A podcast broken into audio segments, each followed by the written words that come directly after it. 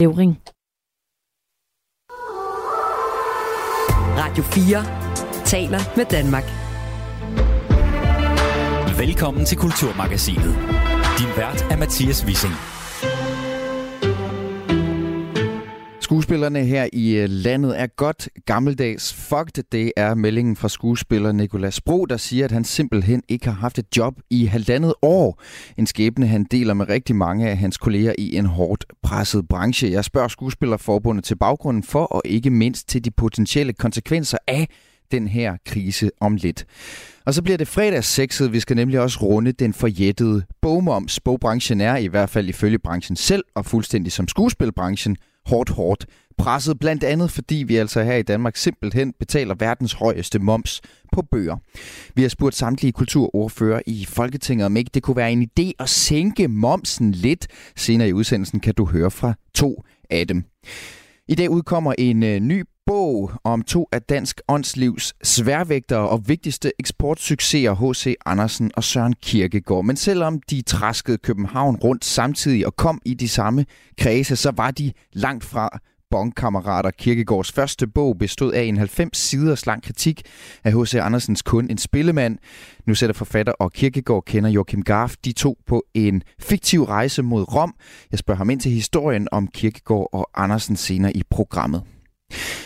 Sidste år optrådte tre ukrainske dansere i Danmark ved Holstebro Dansekompani med en forestilling om deres flugt og krig. De troede dengang, at øh, de snart ville kunne vende hjem til fred, men virkeligheden har som så ofte i krig vist sig at være en anden. Derfor genopsætter de nu i en ny version forestillingen Mit Stille Hjem.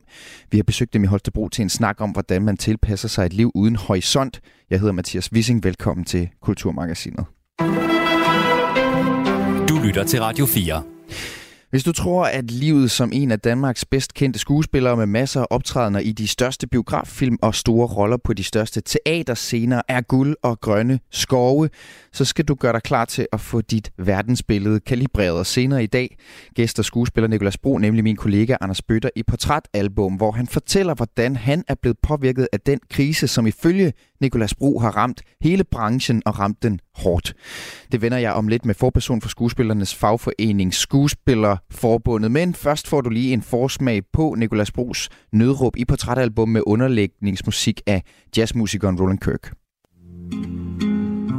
2023 er jo også sådan, altså, hvad er det, man siger, det, det der anno horrible, hvad, hvad hedder det? Anno horribilis, øh, et ja. eller andet, ja. Vi, ja, vi har, vi, altså, vi, altså, som, altså, som skuespiller går vi igennem et, et, et, et meget, meget voldsomt år, øh, som sådan set også var hele 22, og som ikke rigtig har nogen udsigter, fordi at hele dansk film og tv er jo sådan brudt, brudt ned, så, så, så, så der er ingen, altså, jeg har, ikke, jeg har stort set ikke arbejdet i halvandet år. Og, og det er der rigtig, rigtig mange, også folk, hvor, siger, altså, hvor det vil komme bag på folk. Det kan også være, at der er nogen, der vil komme bag på, at jeg ikke har arbejdet i halvandet år. Men, men, men jeg får også chokket over, over folk, som jeg beundrer, som, og jeg tænker, hvad fanden, altså, hvorfor, hun, er jo, hun er jo en af vores bedste skuespillere, og hvorfor har hun ikke noget arbejde? Ja, man kunne tro, det var coronaen, der ja, startede jeg skulle lige til at spørge. Øh, og det var det også, fordi den, den, den har jo så vist sig at, være, altså, at ligge som sådan et helvedes undertæppe under det hele, ikke? På teateret, der blev jo ligesom sat til at lave forestillinger, der aldrig nogensinde blev spillet. Bare for at, ligesom, at øh, teateret ligesom kunne udbetale nogle løn, og, og de så kunne blive dækket ind på en eller anden måde, hvilket øh, var helt abs- en absurd følelse, men vi kom dog igennem corona. Men landskabet havde ændret sig efter. Det, så det er mere konsekvensen af coronaen. Folk har meget svært ved at komme i teateret. Folk har meget svært ved, har haft svært ved, i, i hvert fald med danske film, og, og se danske film. Øh, det er meget, meget, meget få danske film, der klarer sig overhovedet i biografen. De fleste øh, ligger på meget, meget små tal. Øh, så skete der så, det var, det var sådan det underliggende tæppe, og så kom der en kæmpe konflikt øh, med alle streamingtjenesterne i hele verden, øh, inklusiv vores eget TV2 og det skandinaviske øh, Vias Play hedder det vist, ikke? Øh, som jo ligesom gjorde, at de lagde alle danske projekter ned, så alt arbejde, og, og, det, og så har vi jo ligesom lavet en aftale, men det, det skete, der skete jo ikke rigtig noget, fordi nu havde de lagt det hele ned, så der, der er ikke kommet noget arbejde tilbage, kan man sige. Øh, og så oven i det, så er der, sker der så en international afmatning også i streamingtjenesterne. Altså, de simpelthen holder op, så de simpelthen lukker alle, alle sådan de randområderne i europæisk film og tv ned. Altså, vi er, vi er mildest talt i et, i et meget sort sted. Og, og hvordan påvirker det dig? Altså, jeg er jo selvfølgelig familiefar, så jeg har noget økonomi Jeg hører til en af de skuespillere, jeg, jeg, har ikke, jeg har ikke haft noget med det offentlige system at gøre i 20 år, så jeg har ikke noget A-kasse, jeg har ikke noget. Jeg havde et firma, som nu er tømt og er tomt, og, og nu lever jeg af, af min, mig og min kones opsparing, som vi troede, vi skulle bruge til noget andet. Så det er ligesom der. Men altså, jeg er optimist. Jeg håber på, at der sker noget lige om lidt. Men det har fandme været lang tid. Jeg er håbfuld og bekymret. Al min håb og optimisme bygger jo kun på, at jeg insisterer på at være håbfuld, for der er, der er ikke udsigt til en skid. Der er ikke udsigt til en skid, siger Nikolas Bro i portrætalbum, som du kan høre i fuld længde senere i dag. Meget kontant, må man sige. Synes du ikke det, Benjamin Bo Rasmussen? Jo, det må jeg sige. Altså, det er jo en historie, der berører mig dybt også. Og nu kender jeg jo Niklas, øh, som er, og han er jo et super begavet og velreflekteret menneske. Og når han fortæller det på, på den her måde, så er det jo, altså han blotlægger jo virkeligheden, som den ser ud for, for, for, for rigtig mange af vores kolleger. Ja, for som forperson for Skuespillerforbundet, er det så en fortælling, du har hørt før, den her? Altså ja, i øjeblikket øh, er det jo desværre. Øh, vi oplever jo, at øh, måske den største krise i rigtig, rigtig, rigtig mange år i film- og tv-branchen, øh, der bliver ikke rigtig lavet noget. Der, der, der, der står bum stille, og det er jo så en... Øh, hvad skal man sige, der er jo nogen, der kalder det for med et flot ord for en polykrise, fordi mm. det, er jo, der, det er jo et samsurium af, samsurium af mange kriser. Mm. Lige nu der er jo også krise på øh, teaterfronten, fordi at efter coronaen, altså, og der har der jo været en eksplosion af forestillinger, Øh, og samtidig så har vi jo fået en økonomisk recession og afmatning, hvilket gør, at der ikke bliver solgt lige så mange billetter, mm. øh, som der er blevet solgt før. Så, så vi er havnet et sted, hvor folk er bekymrede for deres egen fremtid og for deres, den, den, den verden, de er en del af. Mm. Og så er der jo mange ting, der ikke bliver sat i gang. Så så det er sådan lidt en perfect storm, men det er jo ikke særlig ja. lang tid, synes jeg, at vi hørte Benjamin Bo, at vi nærmest var på vej ind i en guldalder i dansk film. Altså, er, er, er, den, kan, er, den, er den afmeldt igen? Ja, det må jeg sige, vi, vi øh, sprang ud fra 10 meter ved dem, og så var der ikke noget vand i bassinet. Øh, for, øh, vi havde jo nogle år, som var rigtig, rigtig gode. Streamingtjenesterne kom. Der var en enorm konkurrence blandt streamingtjenesterne om, hvem der ville komme ud som den sejrende øh, øh, tjeneste, og hvilken øh, broadcaster ville komme ud og ligesom vinde slaget om, om seerne. Og, og på det tidspunkt, og i mange år har det jo været sådan, at penge nærmest har været gratis, når man har lånt dem i banken. Mm. Så alt handlede om ekspansion, og, i, i, ja, altså, og det har jo nok toppet lige øh, om, om, omkring coronaen i 2021, øh, hvor der øh, var virkelig, virkelig, virkelig mange produktioner. Hvad ser du som, hvad ser du som den, de potentielle konsekvenser af det her? Fordi øh, altså, der bliver selvfølgelig stadigvæk, det er jo ikke fordi, der ikke bliver lavet film en gang imellem. Det er jo Nej. ikke fordi, at, at, der, at der ikke er noget at komme efter. Men jo længere ned man kommer i fødekæden blandt skuespillere også, det, det store hårde rammer krisen vel? Altså risikerer vi lige frem, at der er et eller andet vækstlag, som vi hæver grund, øh, grundlaget væk under? Altså det, det tror jeg er for tidligt at spå om. Altså det er jo klart, at hver eneste krise øh, har jo nogle konsekvenser og nogle tab, og hvad de er, øh, der må vi jo lidt længere frem for at se, hvad de har været. Altså jeg håber jo ikke på, at det går så galt, og jeg håber jo på, at nu at vi ser tingene lysne. Altså jeg, jeg vil jo vælge jo at være, nu er jeg jo fagforeningsformand, så jeg har jo købt øh, og, og betalt for at være bekymret, så det er jeg jo hver dag. øh, men, men jeg håber jo, at jeg kan dele Nikolas' optimisme om at sige, at det vender på et tidspunkt. Ja, fordi han, det, øh, det, han er han selvfølgelig nuanceret omkring det, men altså siger, at han stort set ikke har haft øh, skuespillerarbejde ja. i halvandet år, men også optimistisk håbefuld, men altså, som han også siger, øh, der er ikke udsigt til en skid. Øh, hvis der nu ikke falder en øh, pengesæk øh, ned fra himlen med den der finanslov, som kom i går, og man skal ja. alligevel skal pege på nogle øh, udveje, for skuespillerne ja. ud af den her ud af den her perfekte storm af polykriser, som altså også rammer øh, øh, hele, hele skuespillerbranchen. Ja. Hvor, hvor, hvor er det så, du finder det håb, som Nikolas Bro jo også øh, antyder, at han trods alt stadigvæk har? Jamen altså, det er jo, som Frans Beckerli siger, det går jo op og ned i showbiz. Øh, og vi må jo håbe, at, vi på, på, på, at der er nogle konjunkturer, der vender. Jeg tror ikke, at det her det bliver løst mere, at der kommer flere penge, men jeg tror jo, at hvis man skulle finde en, en, en, en symptomlindrende ting, så tror jeg, at det vil være øh, rigtig godt, i hvert fald for film- og tv-branchen, at kigge på en eller anden form for produktionsrabat, fordi det vi er faktisk er det eneste land i Europa der, og i, næsten i, i resten af verden, der ikke på en eller anden måde kan tilbyde tv- og filmproduktioner en form for rabat, hvis man lægger sine produktioner her i landet. Og det kunne være en måde at tiltrække øh, øh, øh, øh produktionsselskaber og broadcaster, og det vil jo gavne. Det er jo ikke kun skuespillerne, det er jo hele branchen, det er jo også filmarbejderne og produktionsselskaberne og instruktørerne. Og det kunne jo gavne os alle sammen, hvis man på en eller anden måde kunne sige, nu, øh, øh, nu prøver vi på at gøre noget godt for produktionsmiljøet, mens vi venter på, at, at opturen og væksten kommer men, tilbage igen. Men sig mig lige, landede vi ikke lige før sommerferien øh, en, en, en, en meget positivt præsenteret, selvfølgelig fra Kulturministeriet, aftale med streamingtjenesterne, som, som indikerede at have fundet en balance, som jeg også skal huske, at branchen også skal udtrykke for, at var en god aftale. Jo, er du sindssygt. Det var en virkelig god aftale. Altså, øh, øh, det, det, det, er jo, det er jo det der medieforlig, det fejler ikke noget. Altså, det er en god aftale, og det er det også for broadcasterne, og det er det for kunstnerne, og det er det for filmmiljøet. Men der mangler jo stadigvæk, altså, men, men problemet med den, det er jo for eksempel, hvis du tager kulturbidraget, så kræver det jo, at der ligesom bliver lavet nogle produktioner, at der ligesom er et liv. Mm. Altså, du kan jo ikke... Altså, hvis du, hvis du skal bidrage, til, hvis der, ikke er noget, noget, du kan bidrage med, hvis der ikke er et liv. Så derfor er man jo nødt til at skabe et liv, øh, der er der. Der er man nødt til at lave en eller anden grobund for, at det kan vokse op. Mm. Og der tror jeg ikke på, at man skal ringe øh, øh, op til, øh, øh, øh, til far eller chefen i Kulturministeriet og sige, at vi skal have en milliard. Altså, fordi det, det, det vil jo bare være at pøse vand på en, altså det, det vil ikke løse problemet. Mm. Øh, mm. Så, så det er nogle strukturændringer og nogle internationale, globale ændringer, der skal til. Altså vi skal have, der er en krig, øh, vi på en eller anden måde øh, skal prøve at omfavne og få afsluttet, øh, øh, ikke på grund, på grund af filmindustrien, men for, for de mennesker, vi skal der er involveret. Vi skal skuespillerforbundet derned og få sat en stopper for det. Nej, men, der er jo, men, men det, det er jo sådan noget, der er med sammen med inflation og, og økonomisk recession, der er med til at skabe en, en frygt hos mennesker til til øh, både øh, at, til firmaer til ikke mm. at vil sætte unødige ting i gang, eller ting i gang, mm. som de ikke ved, hvad ender med, ja. men også hos almindelige mennesker som dig og mig, som er nødt til at overveje, hvad vil vi helst have?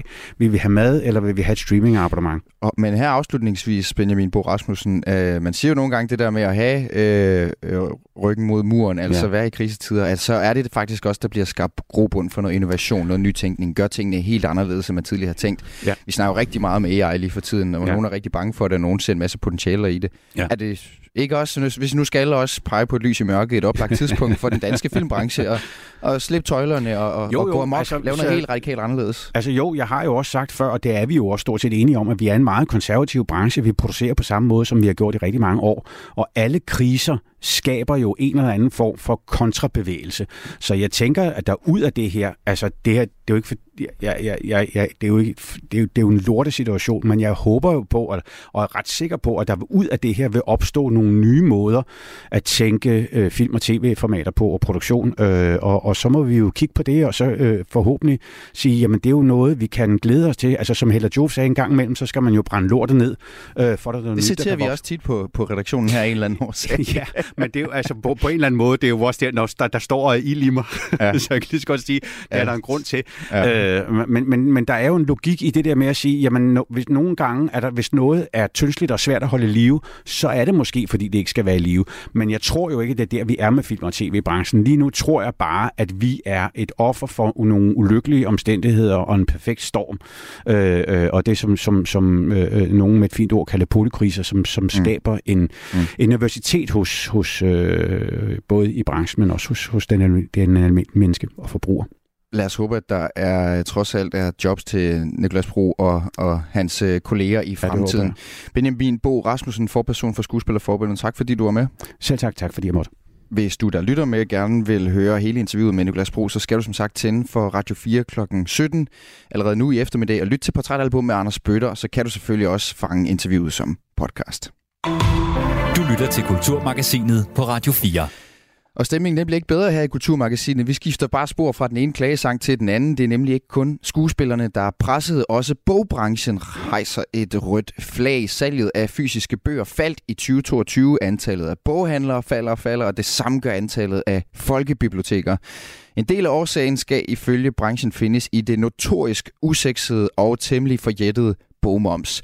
I Danmark har vi med 25 procent verdens højeste moms på bøger. Helt enkelt til sammenligning, så betaler svenskerne 6%, tyskerne 7%, når de køber en bog, mens Storbritannien og Norge helt har afskaffet momsen på bøger. Vi har øh, her på Kulturmagasinet lavet en rundspørge på holdningen til bogmomsen blandt Folketingets kulturordfører. Den vender vi tilbage til om lidt. Først skal vi lige høre fra forlægger Per Kofod, som sammen med forfatter Bo Heimann for nylig havde et skriv i Berlingske om lige præcis det her spørgsmål. Før udsendelsen spurgte min kollega Søren Børgren Toft ham, altså Per Kofod, hvorfor han mener, det er så vigtigt at sænke eller fjerne momsen på bøger. Altså det her viser med reference til, øh, hvordan det er gået i Frankrig og i Norge og i Sverige for eksempel med bogmomsen, som jo er blevet sænket øh, radikalt. I Norge er der 0 procent øh, i moms, i Sverige er der 7,5 procent, og i Frankrig er der 5 procent. Og det fortæller noget om, hvor vigtigt det er med bogmomsen hvor vi har 25 procent. Og hvis du så vil spørge, altså hvorfor man gerne vil have en lavere moms, som ikke kun jeg, men mange andre i Danmark gerne vil mm. have, så hænger det jo sammen med, at en lavere moms vil give flere danskere råd til at købe og læse flere bøger. Det er jo også en del af, hvad skal vi sige, af hele vores udvikling som mennesker, at vi altså får læst noget god litteratur. I skriver jo, øh, dig og Bo Heimann skriver i det her indlæg i Berlingske, at det også vil øh, styrke demokratiet med en lavere bogmoms. Kan du ikke prøve at hjælpe mig med at forstå en gang, hvordan vil det gøre det? Jeg mener, at det ved det jo for eksempel ved, at øh, flere og flere mennesker får mulighed for at sætte sig ind i god litteratur, øh, som jo i høj grad, og det ved vi jo igennem øh, årene har medvirket til, at øh, mennesker altså bliver påvirket af tanker og bevægelser, der sker inden for litteraturen. Og så lød det altså fra forlægger Per Kofod. Bomomsdebatten den stikker jo hovedet frem fra tid til anden med et par års mellemrum. Sidste år var det Dansk Forfatterforening, øh, Foreningen Danske Skønlitterære Forfattere, Bogfor, Boghandlerforeningen og Bog, Brancheforeningen Danske Forlag. De har alle sammen slået på tromme for helt at afskaffe momsen på bøger. Vi har her på Kulturmagasinet spurgt samtlige kulturordfører på Christiansborg, hvordan de forholder sig til spørgsmålet om bogmomsen, og nu får du lige en overflyvning. Liberal Alliance de går ikke ind for forskellige momssatser på forskellige varer. Socialdemokraterne har ingen planer om at nedsætte eller afskaffe bogmomsen, men de ønsker ikke at være med. Enhedslisten, Konservative og Venstre de har enten ikke taget stilling til spørgsmålet, eller har det i hvert fald ikke på tegnebrættet her og nu. Radikale Venstre, SF og Dansk Folkeparti de er slet ikke vendt tilbage. Kulturminister Jakob Engel Schmidt fra Moderaterne ønsker ikke at deltage med en kommentar. Nyborgerlige siger, at de altid gerne vil sænke skatter og afgifter. Og nu kan jeg så byde velkommen til kulturordførerne fra de to tilbageværende partier, nemlig dig, Søren Espersen, kulturordfører i Danmarksdemokraterne. Velkommen til Kulturmagasinet. Du faldt lige ud, men jeg prøver lige også at sige velkommen til dig, Sascha Faxe, i mellemtiden. Du er selvfølgelig også kulturordfører, der er du i Alternativet. Er du med på linjen? Det er jeg. Og så er der hul igennem til jer begge to. Øh, ja. Lad mig starte med lige at spørge øh, dig, Sasha. Da vi talte med dig forleden, der var meldingen, at I i Alternativet gerne vil sænke momsen på bøger, men nu kan jeg forstå, at det ikke er tilfældet alligevel. Hvad er det, der har forandret sig? Jamen det, der har, øh, umiddelbart har forandret sig, det er kulturpasset øh, som, som øh, endelig øh, er kommet med på finansloven. Det har jo været en gammel mærkesag for Alternativet at få et kulturpas. Det er selvfølgelig ikke, altså det kunne sagtens være bredere end det, der er foreslået, men vi kan godt lide den måde, det ser ud på. Så vi kunne godt tænke os at starte og prøve der, før vi kigger på at, at sænke momsen på bøger. Det er ikke fordi, vi er afvisende på sigt, hvis det er det, der skal til, men vi kunne godt tænke os at se, kunne man understøtte at de mennesker, som måske i dag ikke øh, har adgang til bøger på samme måde, for, øh, fordi de ikke har råd, eller fordi de bor i, øh, i udsatte dele af Danmark, hvor der er lukket mm. mange biblioteker, jamen kan de så bruge kulturpasset til bøger også? Så det kunne jeg godt tænke mig at tale med kulturministeren om at integrere kulturpasset. Men jeg kunne godt tænke mig at tale med dig om for det første, om du står i et køkken, der er ved at vaske op, og for det andet om, hvad, hvad, hvad ligheden egentlig, altså hvordan koblingen egentlig er mellem at fjerne bogmomsen og så til kulturpasset, for det er jo den her idé om at give unge uden for job og uddannelse et, et slags klippekort til kunst og kultur, som jo figurerede der i regeringsgrundlaget tilbage fra december, men er en idé, der har været øh, under opsejling i lang tid, men som så i går havde fået en post på finansloven i det her forslag, som regeringen præsenterede, hvor der er afsat 140 millioner til det. Mit spørgsmål er, Sascha Faxe, jeg tror, hvis man sætter de her to muligheder op over for hinanden for bogbranchen, altså at inkludere bøger i kulturpasset vs. at sænke eller fjerne momsen på bøger, så vil bogbranchen nok formentlig foretrække lavere moms. Hvor meget tror du, det vil batte for sådan en trængt bogbranche, at bøger bliver en del af det her kulturpas? Jamen det kommer an på, hvad det, du gerne vil opnå med det i første instans. Og jeg er helt med på, at det der bogmomsen vil have en betydning for bogbranchen. Så det anerkender jeg fuldt ud, og det er også derfor, jeg siger, at vi på sigt ikke kan afvise over for det. Men jeg for eksempel, noget af det, som jeg ikke har kunnet nå at sætte mig ind i, siden vi så talte sammen her lige øh, øh, på forhånd, det var, hvad har det egentlig betydet for Norge, da de så endte med at fjerne momsen? Så jeg kunne godt tænke mig at se, hvad har det betydet for, hvem er det, der begyndt at læse, hvor meget har salget ændret sig osv. Mm. Og når jeg så siger kulturpasset, hvad har det så med det at gøre? Jo, men altså, vi kunne godt tænke os, at det ikke kun var unge, men det var også var folk, som har meget lav indkomst, for eksempel. Og ja, jeg er ked af larmen i baggrunden, men det er simpelthen, jeg var, det var valget mellem det her eller et vejarbejde, hvor jeg troede, jeg skulle være. Så jeg håber, I kan leve med, at jeg måtte øh, søge tilflugt på en café. Hvad hedder det? Øh, Ja, men det der, der- hvad, lad, mig, lad, mig skrue, lad mig skrue en øh, lille smule ned, for du kommer tilbage igen lidt senere, Sasha, faktisk. Men nu er du altså lige i baggrunden her. ja, lad os gøre det, indtil de er færdige med en milkshake her, ikke? Og så kan jeg nemlig få dig på banen i stedet for Søren Espersen. Fordi i Danmarksdemokraterne, der mener I jo ikke, at momsen på bøger skal sænkes. Selvom at vi i Danmark har verdens højeste moms på bøger. Hvorfor, hvorfor er I imod at sænke bogmomsen? Men jeg vil sige, de, de tal, der bliver nævnt fra andre lande, øh, tror jeg er noget af en misforståelse. Tyskland for eksempel øh, har jo en, en reel en, øh, en momsats på 19 procent, men har en reel momsats på 7. Øh, det samme gælder så Frankrig, hvor man har en, en reel øh, momsrate på 5,5, men det er altså alting. Det er jo ikke kun bøger, at, at de har så lav en rest. Det har de andre lande jo i forhold til Danmark i stor stil. Så jeg synes, det er forkert at bruge de tal til at sige, at nu øh, er, er Tyskland så gået ned på 7 procent. Jamen det har de været til for alle mulige andre ting også, og alle mm. tjenesteydelser og alle varer.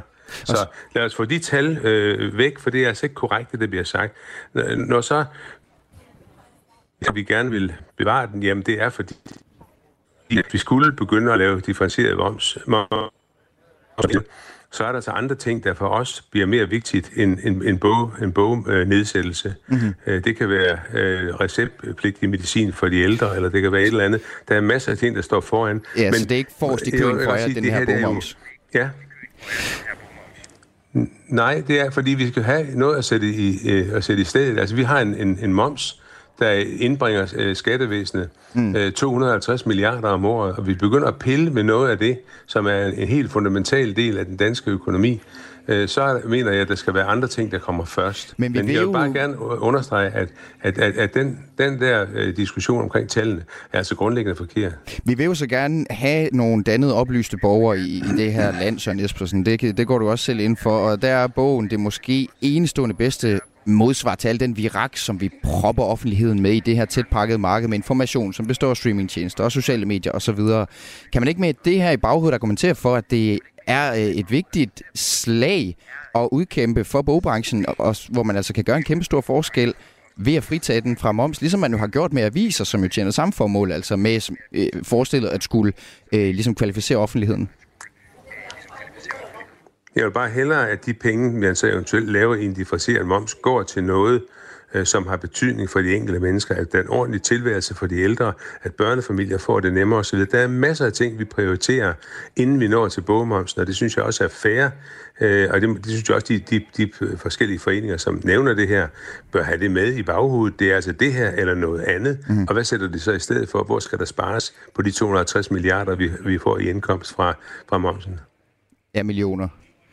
Øh, Nej, 250 milliarder øh, får vi ind i, i moms øh, penge hver dag til, til øh, hver år til staten. Så det Ja, er jo ja, kolossale i- midler, i samlet der er hele, hele bag, baggrunden for vores... Øh, samlet set selvfølgelig. Ja. Nå, øh, Søren Espersen, undskyld, jeg, jeg misforstod dig. jo, altså, Hvis vi ikke skal justere- Må, jeg godt lige, tilføje? Ja, lad os lige få opklaret.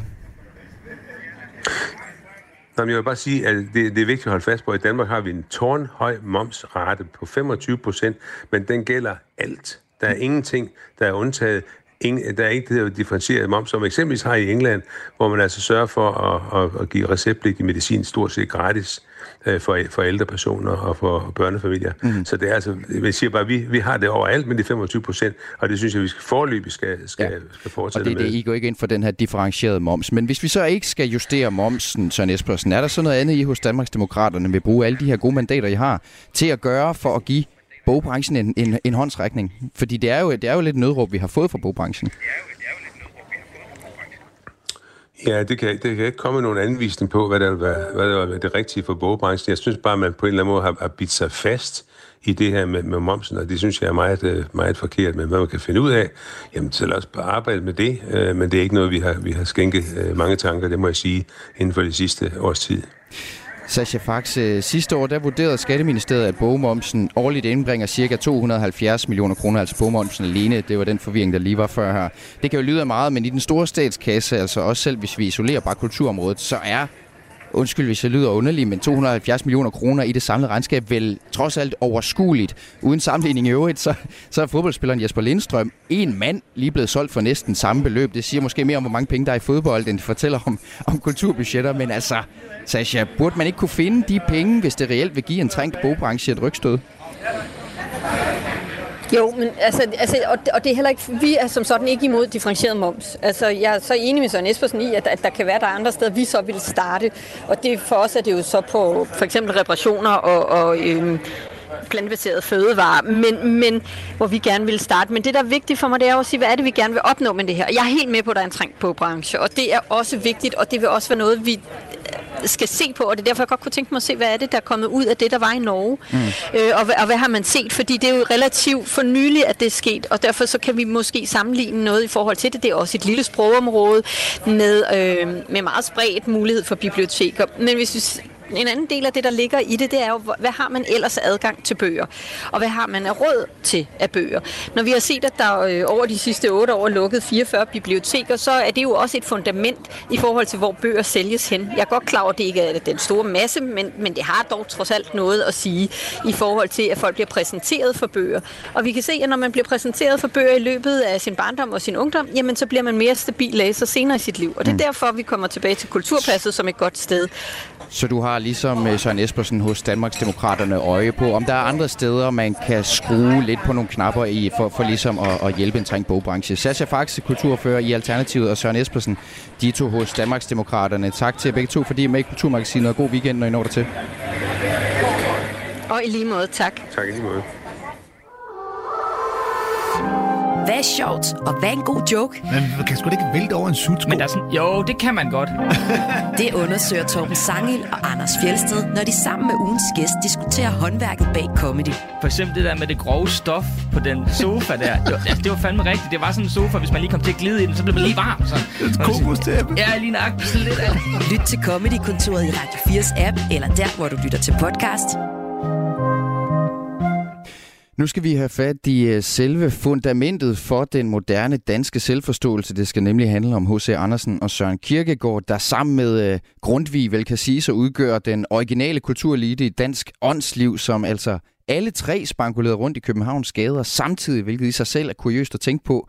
Og endnu mere kuriøst er det, at to af dem, nemlig H.C. Andersen og Søren Kierkegaard, havde et, lad os kalde det, kompliceret forhold til hinanden.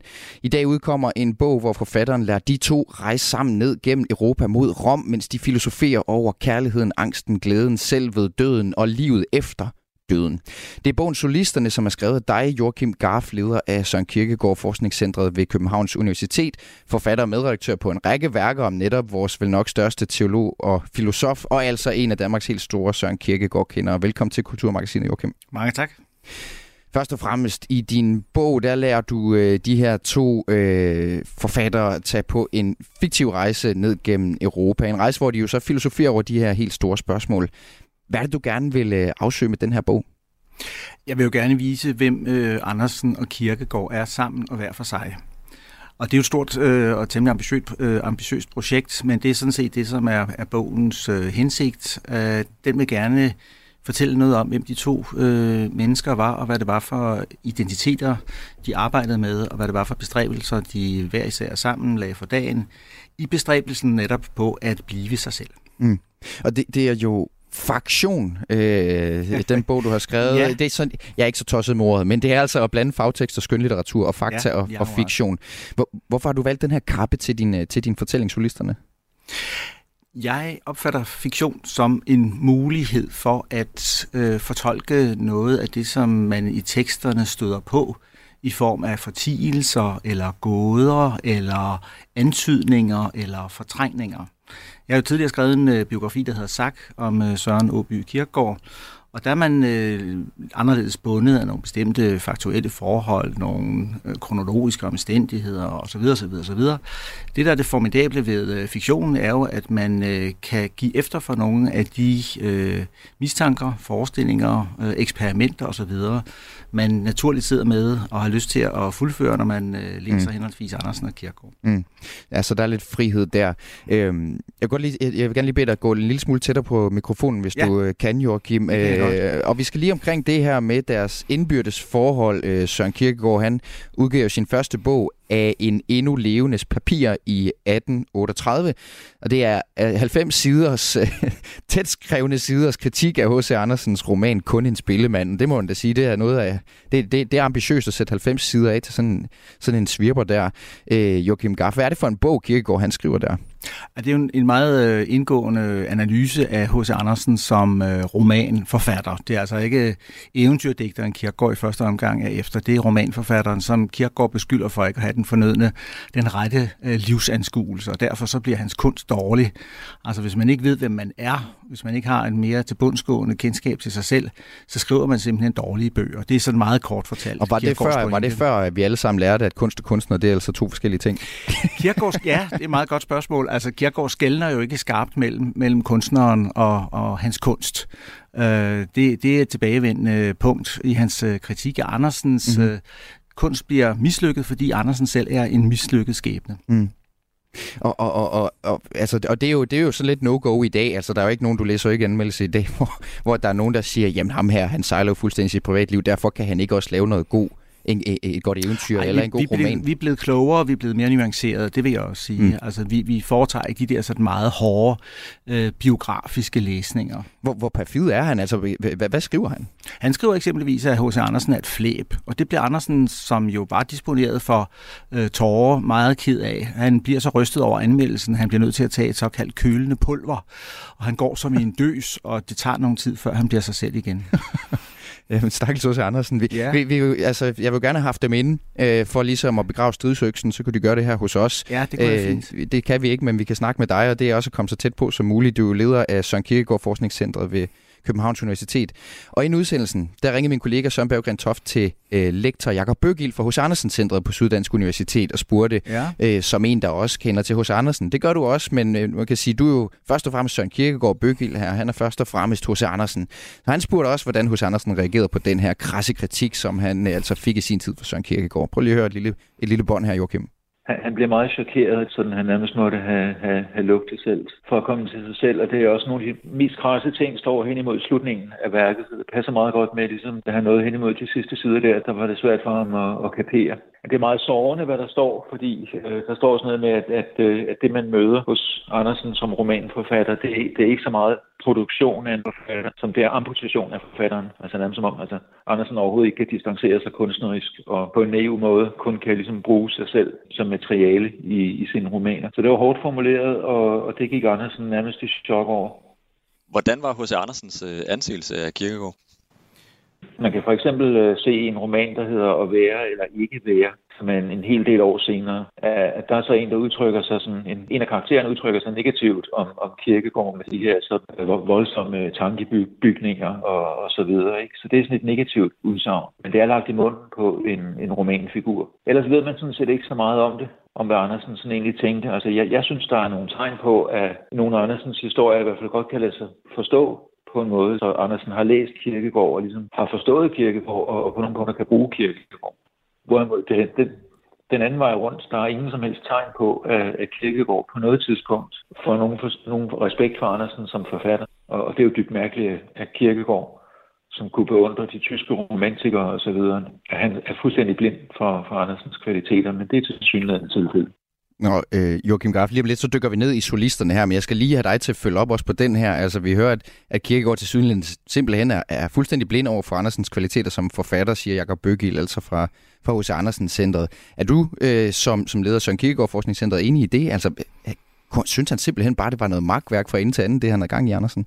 Nej, men, men Bøgel har jo fuldstændig ret i, at, at uh, Kierkegaard lægger en, en vis øh, blindhed for dagen, og det er påfaldende, at, at Kierkegaard ikke har mere sans for, for, for Andersen, men Kierkegaards eventyrinteresse er meget bestemt af de tyske eventyr, som her har en helt anden karakter, en helt anden dramatik, en anden dæmoni og så videre end mange af Andersens. Uh, han sidder på et tidspunkt med sin sekretær Israel Levin ude i Frederiksberg Have og siger altså, Andersen har slet ikke forstået, hvad et eventyr er. Men øh, hvad skal han også med eventyr? Andersen har et godt hjerte, det er alt rigeligt og det er jo sådan en, en, en, en dobbelt karakteristik. Ikke? Altså, mm. Det er jo dels øh, temmelig hårdt øh, i forhold til Andersens eventyrproduktion, og dels er det jo sådan set meget smukt, mm. og med en vis indfølelse, at, at Kierkegaard kan tale om Andersens gode hjerte. Og det besynderlige og interessante er jo, at, at øh, Andersen 10 år efter den her meget voldsomme kritik i en endnu levens papir, får det indfald at sende øh, Kierkegaard sine eventyr, en tobindsudgave fra 1848. Øh, og det bliver Kierkegaard noget forundret over, øh, tydeligvis. Vi har ikke et takkebrev fra Kierkegaard, så vi ved ikke, om han nogensinde fik takket øh, per skrift eller på anden vis. Men øh, vi ved, at Kierkegaard så til gengæld selv året efter sender Andersen øh, et eksemplar af enten eller, som var kommet i en anden udgave i 1849. Og det bliver Andersen utrolig øh, glad for, og han skriver, Gud velsigne dem, Søren Kierkegaard. Tak, tak, tak, og så videre. Mm. Meget, meget hjerteligt mm. og meget øh, fint. Så på en eller anden måde har de to mennesker måske alligevel haft øh, et større kendskab til hinanden. Ikke nødvendigvis gennem samtaler rundt, øh, rundt omkring Kongens København, øh, men måske har de altså alligevel kunne få en fornemmelse gennem øh, deres respektive litteratur af, at de her to dog var øh, forbundet i al deres forskellighed. Mm. De er jo meget forskellige. Så var en eller anden gensidig respekt der alligevel. Ja, og en, en gensidig eller en spejling af en eller anden art. Mm. Og, og, og du foregriber også lidt øh, netop også, øh, hvad der sker i solisterne, altså det rejseeventyr, du har skrevet her, hvor, hvor Søren Kierkegaard og H.C. Andersen tager på en rejse sammen gennem Europa, en rejse, der tager sin begyndelse tilbage i 1849. Øh, altså, i, i, i, i, i, din, i din bog her, hvordan udvikler deres forhold sig så øh, på de her øh, 10 år siden udgivelsen af den der voldsomme kritik af H.C. Andersen, som, som giver dig anledning til lige frem at sende dem på en, en rejse sammen? Ja, nu skal jeg jo ikke komme med en spoiler, som det vist hedder nu om stunder, så jeg skal jo ikke fortælle, hvordan den her roman den udvikler sig. Men det er jo klart, at det er jo et forsøg fra min side på at få øh, forskelle og ligheder til at træde, øh, træde frem på forskellige vis. Det sker igennem samtaler, det sker igennem forskellige hændelser, disse to mennesker bliver udsat for, som de reagerer meget forskelligt på. Det sker også gennem en lang række øh, forskellige tilbageblik på deres barndom, på deres ungdom, på deres kærlighedsliv, på deres øh, store, store talent som henholdsvis eventyrforfatter og teologisk-filosofisk øh, reflektør mm. i Kierkegaards tilfælde. Det, det må have været fantastisk sjovt for dig, Joachim, at lave det her arbejde med ligesom at fylde, altså øh, give dialog til, til, til de to vidt forskellige personer, altså udfylde nogle tomplader. Jeg, ja. jeg, jeg forestiller mig bare, at det for dig har været en, ja, simpelthen et, et, et sjovt stykke arbejde. Jamen, jeg har også, jeg har også haft det fornøjeligt undervejs. Altså, det er jo selvfølgelig et slid at skrive. Det skal ikke være nogen hemmelighed, men jeg har moret mig øh, ret meget øh, mm. i den her skriveproces. Mm. Og, og, og nu er du, du er jo inde på det her med, at de adskiller sig selvfølgelig fra hinanden på et, på et med, menneskeligt plan, men, men hvordan er deres personligheder forskellige. Altså, de er to af de største danskere, der nogensinde har levet. Og, altså, derfor er det også interessant at se på, hvordan de spejler hinanden, og hvordan de så også måske mest af alt er forskellige i deres, i deres, i deres blik på verden. Altså Kierkegaard siger, det er også et motto til bogen, se Andersen kan skrive eventyret om lykkens galoscher, men jeg kan øh, skrive øh, historien om skoen som trykker. Mm. Og det er jo Kierkegaards forsøg på at, at, at dele øh, rovet eller dele øh, forholdet mellem dem op i to sådan ret øh, præcise blokke. Mm. Kirkegaard er smertens diagnostiker, mm. øh, Andersen er lykkens Pamphilius. Men det billede holder ikke. Nej, vil sige, det krakelerer vel lidt Det krakelerer rigtig meget, og det har også været en, en del af min bestræbelse undervejs at vise, at de, de er langt mere sammensatte personer, begge to, end man traditionelt går ud fra. Og øh, også øh, i det her tilfælde Kirkegaard går, går ud fra. Andersen er en hårdt prøvet mand. Han har alverdens øh, dårligdomme og øh, skriver meget, meget åbenhjertigt i sine meget, meget åbenhjertige dagbøger om alt det meget, der piner ham og plager ham og går på ham på, og som mislykkes for ham, og som ikke vil, som han vil, osv. Så, så, videre. så Andersen er ikke bare sådan en lykkens pamfilius, Så tilsvarende er Kierkegaard jo ikke bare en dyster, indadvendt øh, herre, som ved, hvor skoen trykker. Han er også en munter og ja, han er i ikke kun en knavpot. Der er jo masser af humor, der er også... Øh, præcis, en mængde humoristiske bemærkninger, betragtninger osv. i hans øh, tekster. Ikke for ingenting skrev han en magisterafhandling om begrebet ironi osv. Så, videre. mm. så han er en meget livfuld, øh, energisk forfatter, men mm. det er Andersen også. Og en ting er jo så, at de her to fyrtårne i dansk åndsliv, de går rundt i Københavns gader samtidig og kommer øh, i de samme kredser, som man jo gør, når man tænker over den slags ting, de begge to tænker over på det her tidspunkt. Grundtvig bevæger sig også rundt i samme miljøer på samme tid og de tre har jo til sammen om, om noget været med til at støbe fundamentet for vores nationale selvforståelse ved ligesom at bidrage med hver deres byggeklods. Joachim Gaff, hvordan trækker de her tre samtidige skikkelser trådet ind i vores nationale selvforståelse i, i 2023 her i Danmark? Det kan jo være svært at sige med for, for ord, men det er jo interessant at notere, at de her tre figurer, alle tre er outsider på en eller anden måde. Altså at, at øh, mm. dansk øh, identitet øh, grunder sig på øh, tre skikkelser, som hver især sammen aldrig nogensinde fik fodfæste ordentligt på de bonede gulve, men mm. som var udenfor. Altså H.C. Andersen og, og, og Søren Kierkegaard øh, bliver jo aldrig nogensinde knyttet til et øh, universitet. Det er ikke det elitære, det er ikke det intellektuelle i sådan mere institutionel forstand, som kommer til at bestemme dem. Det er deres øh, personligheder og den omstændighed, at de altså er forskellige, altså dels øh, fra hinanden og dels øh, fra en lang række andre mennesker, som gør, at de får denne øh, mærkelige gennemslagskraft op mm. gennem historien. Grundtvig er jo så øh, mest kendt for sit øh, begreb om det folkelige, og mm. Han øh, bryder jo med statskirken osv. Mm. Øhm, Andersen er jo også kendt for øh, bemærkningen om, at øh, kejserens nye klæder slet ikke rigtig var klæder, og han havde ikke noget på. Altså denne mistroiskhed over for, for det oppustede, eller det alt for fine osv. Mm. Og Kierkegaard har jo lært os en del øh, ironiske bemærkninger. Vi går jo for at være en nation af sådan øh, ret øh, ironisk sindet. Ja, det, det er jo sådan lidt øh, øh, grundstofferne i, øh, hvad, vi, hvad vi kan kalde en eller anden øh, folkesjæl. Ja, det har du ret i. Joachim Gaff, øh, forfatter og leder af Søren Kierkegaard Forskningscenteret ved Københavns Universitet. Tillykke med den nye bog her, og, og tusind tak, fordi du er med i Kulturmagasinet. Selv tak. Og det var Joachim jo altså i øh, anledning af solisterne, hvor Søren Kierkegaard og H.C. Andersen altså sendes på en fiktiv rejse ned gennem Europa, en bog, som udkommer på Gyldendal i dag. Du lytter til Kulturmagasinet på Radio 4. Fra frygt og chok og vrede til en accept af at skulle leve i kaos. De ukrainske dansere, som er en del af forestillingen Mit Stille Hjem hos Holstebro Dansekompani, har været igennem rigtig mange følelser. So, you know, sometimes you just realize that you are not breathing because when you are dancing, you should breathe uh, properly, right? But sometimes you just realize, oh my God, I'm not breathing because you have a lot of thoughts in your into uh, your mind, and you, oh, okay, I need just stop and try to breathe. Ja, når der er krig i ens hjemland, så glemmer man simpelthen at trække vejret, lød det fra øh, danseren Katarina Kuznetsova, som vi øh, besøgte øh, hos Holstebro Dansekompani sidste år hvor øh, Katarina og de andre dansere ikke desto mindre havde en klar forventning om snart at kunne vende hjem til Ukraine, men fordi krigen dernede altså fortsat brager der ud af efter nu halvandet år, så genopsættes den her danseforestilling Mit Stille Hjem med ny koreografi den 5. september med efterfølgende turné. Min kollega Lene Grønborg Poulsen, hun tog hjem til sin egen fødeby Holstebro. Der skal man nemlig ikke nødvendigvis tage for givet, at man kan tage hen, og det gjorde hun til en snak om at have et hjem og et sted at høre til. Her er det først danser Katarina, der fortæller om, at forestillingen Mit Stille Hjem har fokus på kvinderne i Ukraine, et land, hvor der ikke findes en eneste generation af kvinder, som ikke har stået ansigt til ansigt med krig. The performance My Quiet Home, which we created last year together with the Holstebro Dance Company, is mostly about uh, Ukrainian story which happened right now.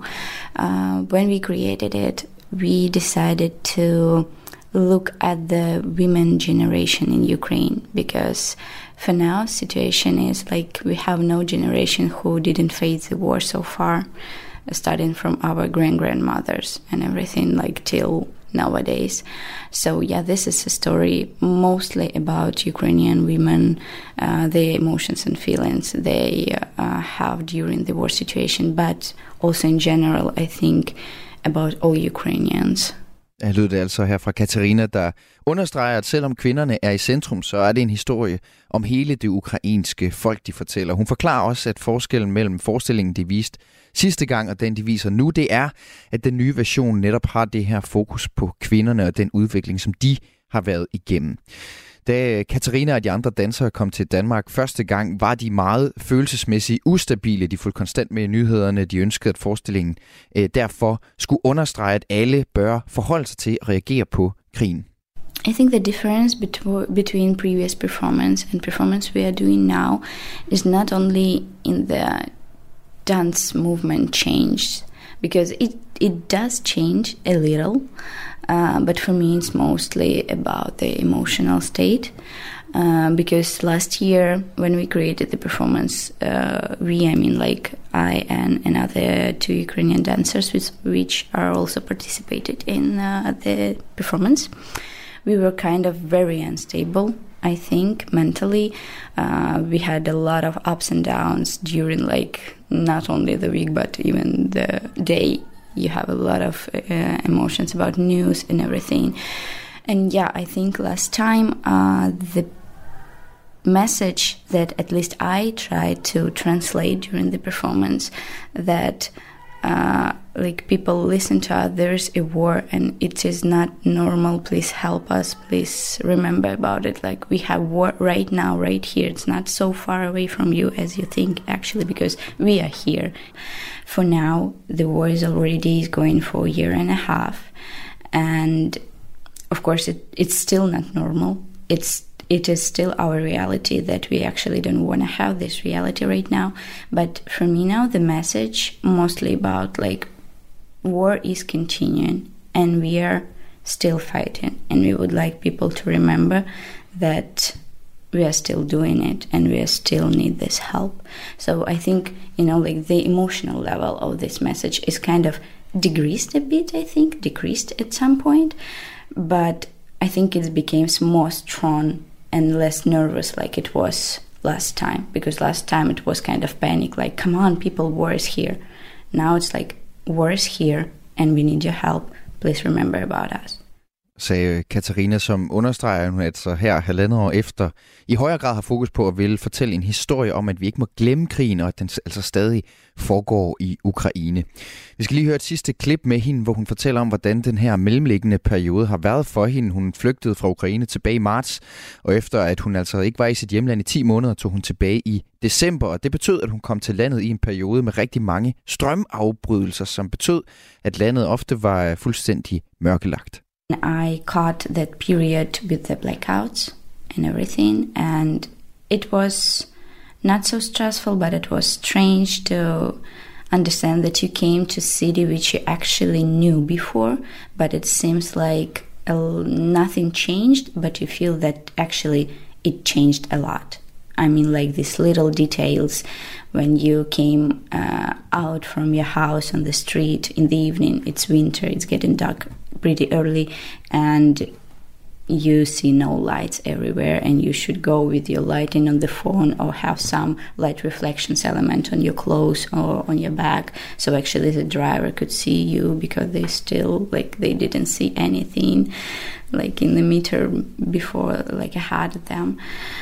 Uh, and i think yeah i think winter was quite difficult to be in Ukraine, uh, like physically with all these blackouts and cutting off energy, and especially like mentally, it also was uh, quite difficult because you can see people very destructive, I think, in an emotional way.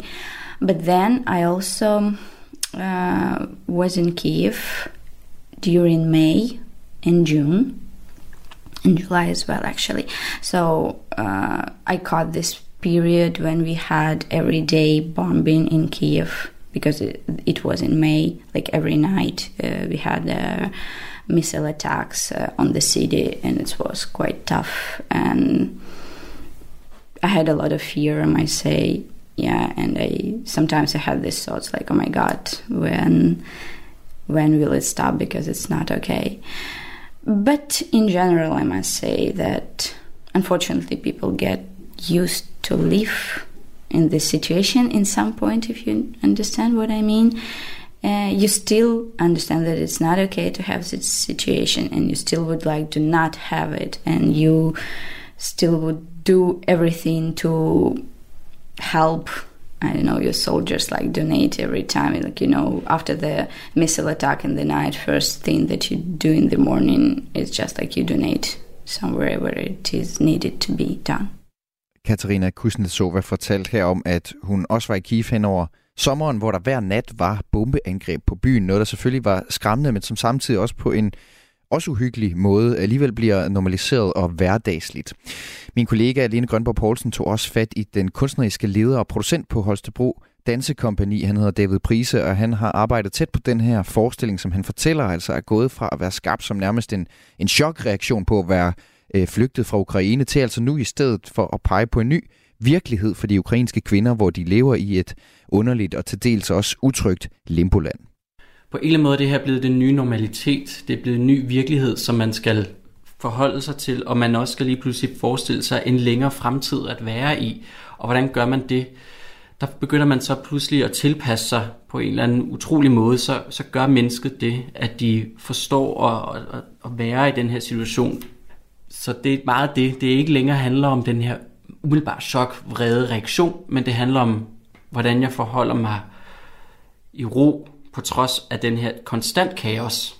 Og måske det er det, forskningen blevet til i dag. Den har udviklet sig til at være en ro i konstant kaos. Det er ikke en lykkelig ro, og det er ikke fordi, vi sætter os ned og slapper af, men vi er nødt til at bevare en ro og fokus på den rejse, som vi nu er på, og på den kamp, vi også bestå, er i.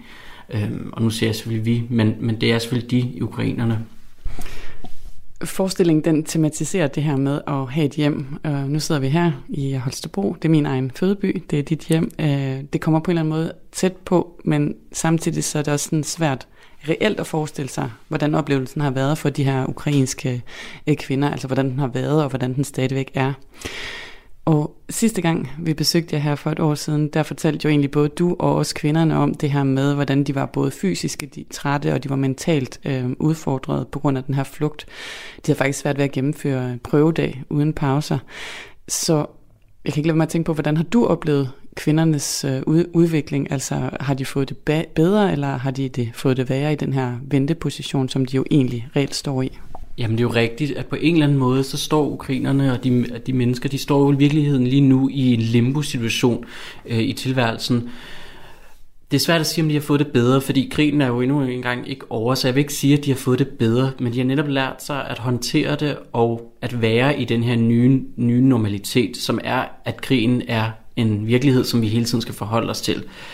Jeg synes, der er nogle, jeg har sådan nogle skøre billeder på det omkring den ene danser. Hun fortalte for eksempel, at øhm, hun optrådte, hun var rejst tilbage til Ukraine, og så var hun tilbage i sit gamle dansekompani.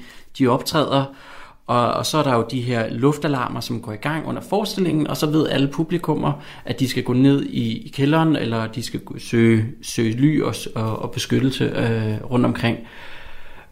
Det sker jo efterhånden under flere forestillinger, og pludselig så fortæller hende, den ene danser, Sasha, øh, Alexandra Maximchuk, jamen øh, ja, men nu, nu gør jeg det i stedet for, at jeg bare går ud og tager mig en rygepause under en af halvtagene eller sådan et eller andet. Altså, som er så absurd at forestille sig.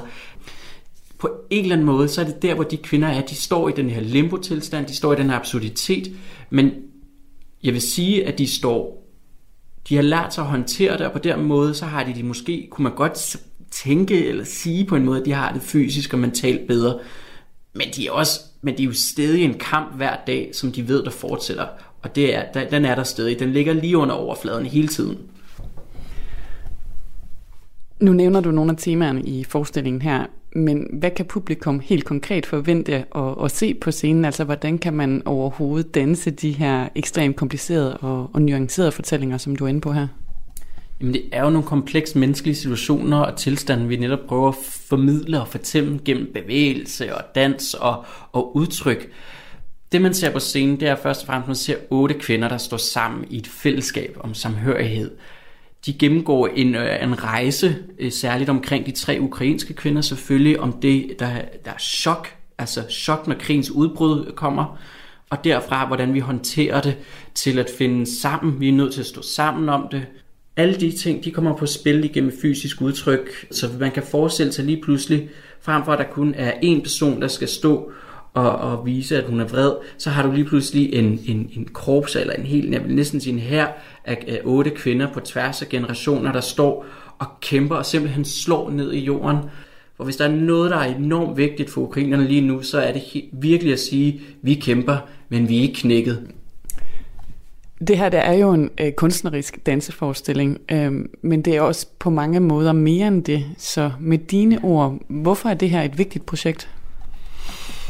Når vi er ude omkring i hele Danmark, så viser vi jo også, at det her det er stadig noget, der foregår. Det sker stadig. Jeg tror, vi alle sammen i Danmark måske, jeg kan måske bedst tale ud fra mig selv, vi ser et nyhedsfeedet, og det kører bare med alle de forskellige ting, der sker øh, i Ukraine, men, men det rører os ikke lige så meget. Det griber ikke fat om os, som det gjorde selvfølgelig for et halvanden år siden ved udbruddet. Og det er jo sådan, vi mennesker fungerer. Vi vender os til det. Selv de mest forfærdelige ting vender vi os til at høre, læse og se om. Men her, der står der altså tre mennesker i kød og blod, som gennemlever det her lige nu. Og det, det kan godt være, at de står i Danmark, men de har også været hjemme igen i, i Ukraine, og de rejser, deres familie står der også, og deres venner bekendte står på fronten, deres familie er, deres hjem er blevet øh, bombarderet, etc. Så det, at man møder dem i den her forestilling her, står face to face, øjenkontakt med dem, så har jeg sådan en oplevelse, når jeg selv ser forestillingen, at det rører, det rører lige ind og fortæller mig om, at det her, det er nu og her lød det fra øh, kunstnerisk leder og producent David Prise fra Holstebro Dansekompagni. Du kan opleve forestillingen Mit Stille Hjem i Holstebro fra den 5. september, og hvis du ikke kommer på de kanter, ja, så kan du fange den i resten af landet, når den drager på turné. Det var det sidste, vi nåede i øh, Kulturmagasinet på Radio 4 i dag. Om lidt, så kan du høre hele programmet ind i vores app, eller der, hvor du plejer at finde øh, podcast. Lene Grønborg Poulsen har sammen med Søren Berggren Toft lavet dagens udsendelse. Jeg hedder Mathias Wissing og ønsker dig en god weekend. Du har lyttet til en podcast fra Radio 4. Find flere episoder i vores app, eller der, hvor du lytter til podcast.